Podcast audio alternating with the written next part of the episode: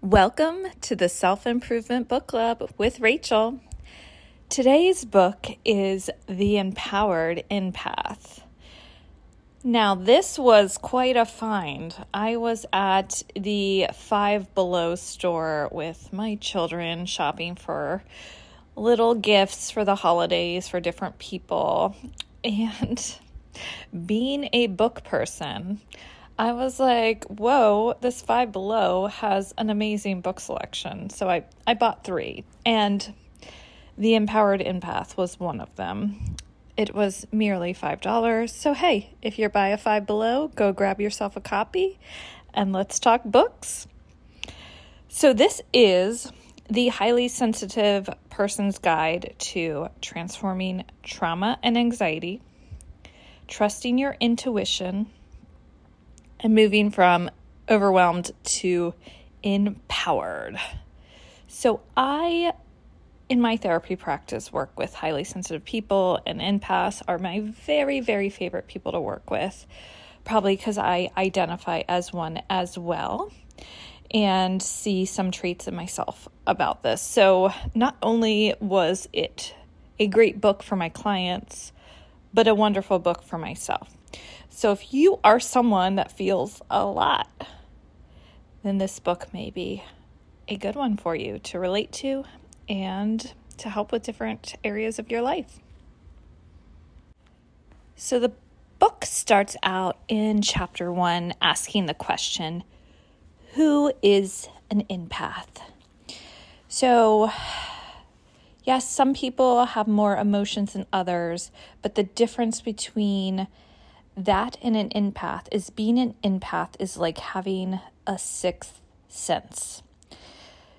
It's the ability to literally, quite literally, feel the pain of others and experience the emotions as if they were your own. So, this can be wonderful and not so wonderful all in one. The wonderful part is that people feel really understood and seen by someone who's empathic. And the bad part, or the not so great part, is that sometimes other people's negative feelings get all over you and they feel really yucky, and it's hard to protect your energy from people that may want to suck your energy out. And these are energy vampires or toxic people that are in your life.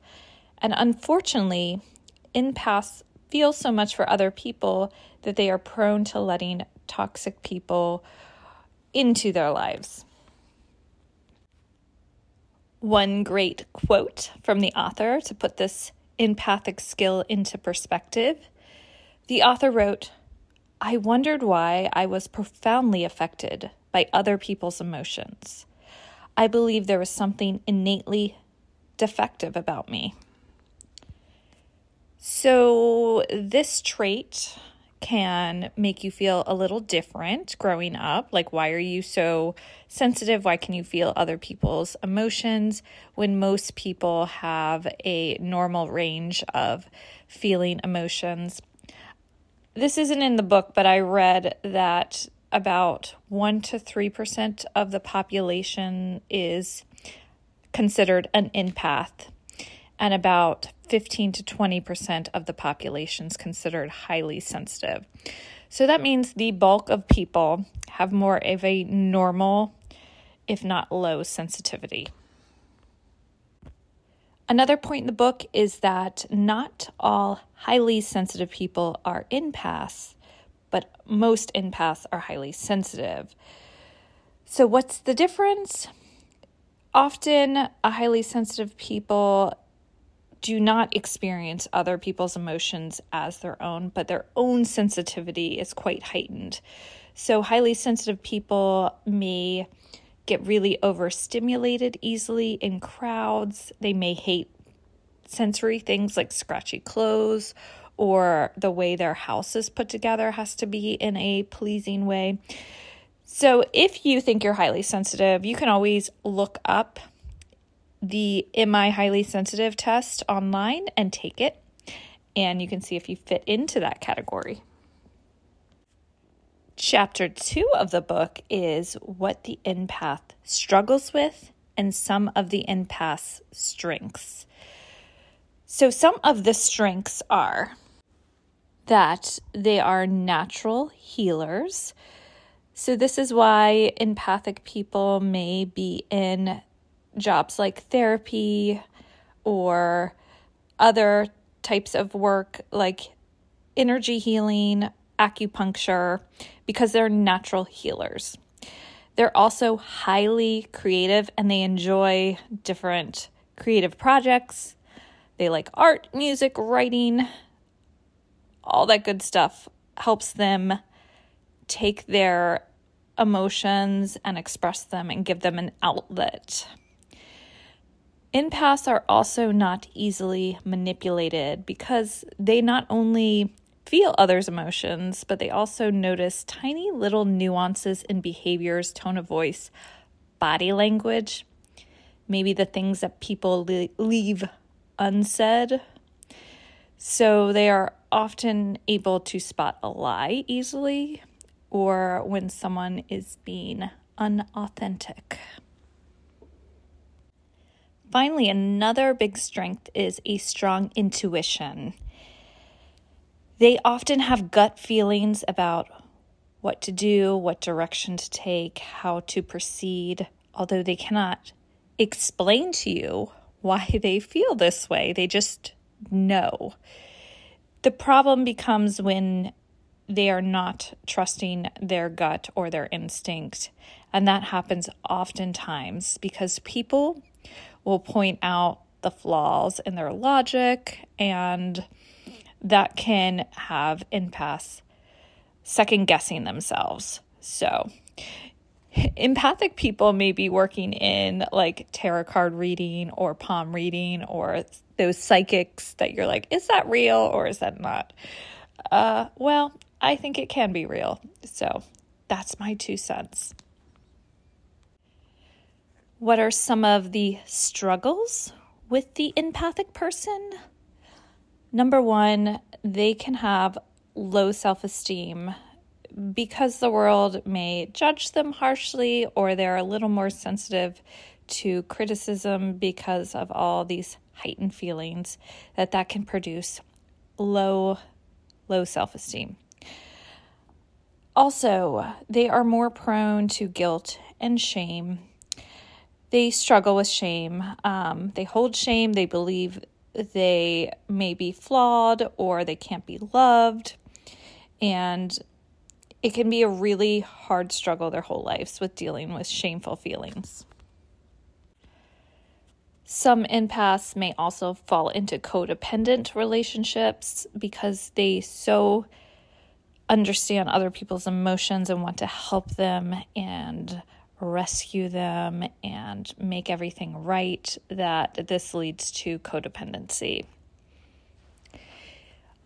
Also, anxiety and resentment could become problems because of all these feelings that they may feel the world too much, become anxious. And if they do not learn to set good boundaries with others, then they often feel resentful for other people taking advantage of them. So I think any empath should learn how to set strong boundaries and notice that it's hard to do that for them and be compassionate with themselves as they learn these skills. Chapter 3 is the empath and energy. The best thing about an empath is their infectious energy. And that can make them, again, prone to people that want to take advantage of that, drain them of their good energy, or toxic relationships where they take and take from the empath and the empath doesn't receive anything back. So, an important message in the book is protect your energy. Some common energy drains are lack of sleep, lack of alone time, violent content. So, my friends, turn off The Walking Dead. Loud noises, excessive negativity, and this could go along with people you hang out with that are excessively negative. Crowded places, small talk. So don't go to your kid's birthday party and have to talk to all these moms and dads that you don't want to talk to. Feeling rushed, conflicts or arguments. And that's the bulk of it. So, again, protect your energy and recharge if any of these energy draining activities are in your life too much. Chapter four is on the empath and trauma. The author says this question that she wants you to ponder Why is it helpful for us to acknowledge our trauma? She really stresses that we all deserve self compassion, peace, and healing, and I 100% agree. Also, knowing when our behaviors and thoughts come from trauma, because we can think that the torment that you're feeling is about how someone else feels when really it's your own triggers and trauma. So sometimes that can be confusing for empaths to know what's theirs and what's someone else's because they feel other people's emotions like it is their own. So understanding our trauma helps to kind of own our own stuff. After we experience trauma, our brain changes. It changes in many ways. It can be affected in our cortex, which is our thinking center, and our emotional regulation and fear centers. So, anything we see, hear, touch, or smell, we will ask this question Is this safe? And if the fear center detects it is not, and maybe trauma is responsible partly for that, then you might be more reactive from there. If you're wondering what are trauma symptoms, a couple of them are shame, avoidance, extreme alertness. So, this is when your hypervigilance is on is on high gear. Feeling different, codependency, and difficulty maintaining close relationships because the trust isn't there. Chapter 5 is on self awareness. The author believes that self awareness is essential for empaths. I think self awareness is also essential for most people, but that's my two cents. Although I think we can all benefit from self awareness, it is hard for many reasons it can be difficult for us. Telling ourselves the truth hurts, and learning our imperfect parts hurts as well. So it can be difficult to analyze ourselves and recognize the good, the bad, and the ugly. Self awareness can also be painful for others when we grow and change, sometimes that doesn't go over well with other people in our lives. Like they want us to stay the way we were and not grow and change. There is internal and external self awareness. Internal self awareness defines how we see ourselves, including our values, desires, ambitions, how we fit into the world, and how we react to others and the world around us. Our external self awareness is the ability to perceive how others see us accurately. So it's important to note that the level of self esteem plays a key role in the external self awareness. And the author gives us a few tips on enhancing our self awareness. Number one, get real with yourself. So, this is again telling yourself the truth, being open to learning about who you are. Mind your thoughts. So, this is noticing when you're doing things mindlessly, like scrolling through social media, or when we are kind of on autopilot. What are we thinking every day? Because those thoughts tend to be repetitious and the same. So, being mindful of that. Prioritizing introspection. So, this can be doing things like journaling or meditation. Also, welcoming input from outside people. You don't always have to agree with it, but just welcoming other perspectives is so helpful. And cultivating stillness. So, again, going out for a walk, being still, meditating, going inward are just a few skills that you can develop to up your self awareness. And moving on to chapter six, which is mental resilience. Resilience is a skill that we can build. Yes, we can. And even if you're not born with the highest resilience, you can learn coping mechanisms and help with that. One way to do this is to take small steps to get out of your comfort zone and build these skills slowly. So, anytime we get out of our routine or try things new, it's really, really scary, but it builds our resilience. And we can start to learn how to calm our nervous systems, how to respond when things go in a way that we don't predict, so go in a different direction. And isn't that life sometimes? We expect one thing and we get another. So, how can we handle these roadblocks, detours as they come up? One way is getting comfortable with your emotions and the range that you can feel. So, sometimes the best thing you can do is stop name your emotions, feel your emotions, give yourself permission to have all sorts of positive, negative, neutral emotions. Explore them, let them go, and move on. So, to feel the emotion fully with compassion allows it to be there while acknowledging that you are being kind to yourself. Moving on to chapter seven, which is about boundaries, and I think one of the most important things that empaths can learn. Because empaths can feel all that they feel and perceive, all that they perceive and thrive without changing anyone else. But they can change themselves and they can put their healthy boundaries up to protect themselves because a healthy, healed empath is a joy and wonder to be around.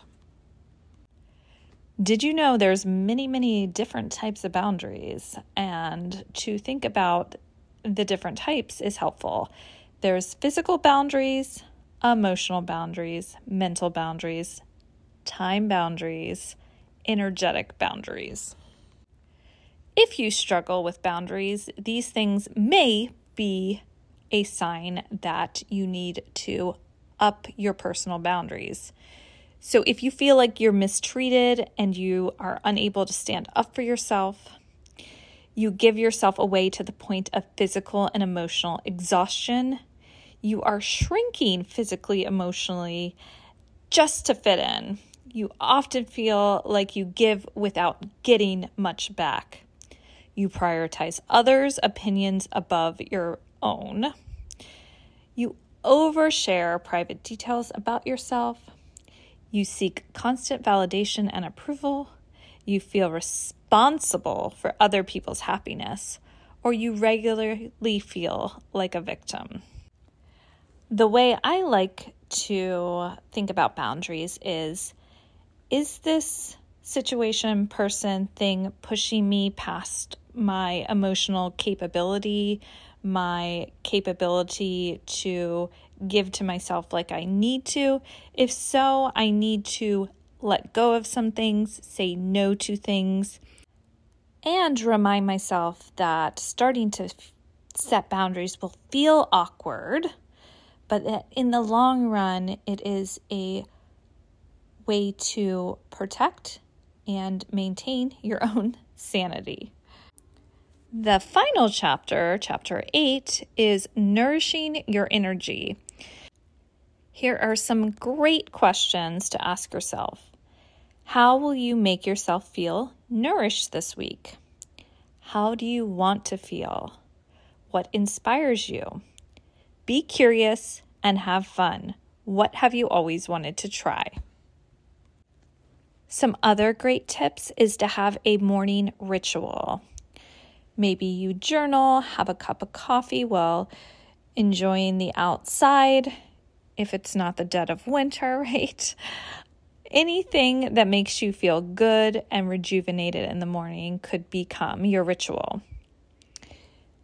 And it is, again, really important to meditate for empaths, to go within and see what's going on with yourself that day.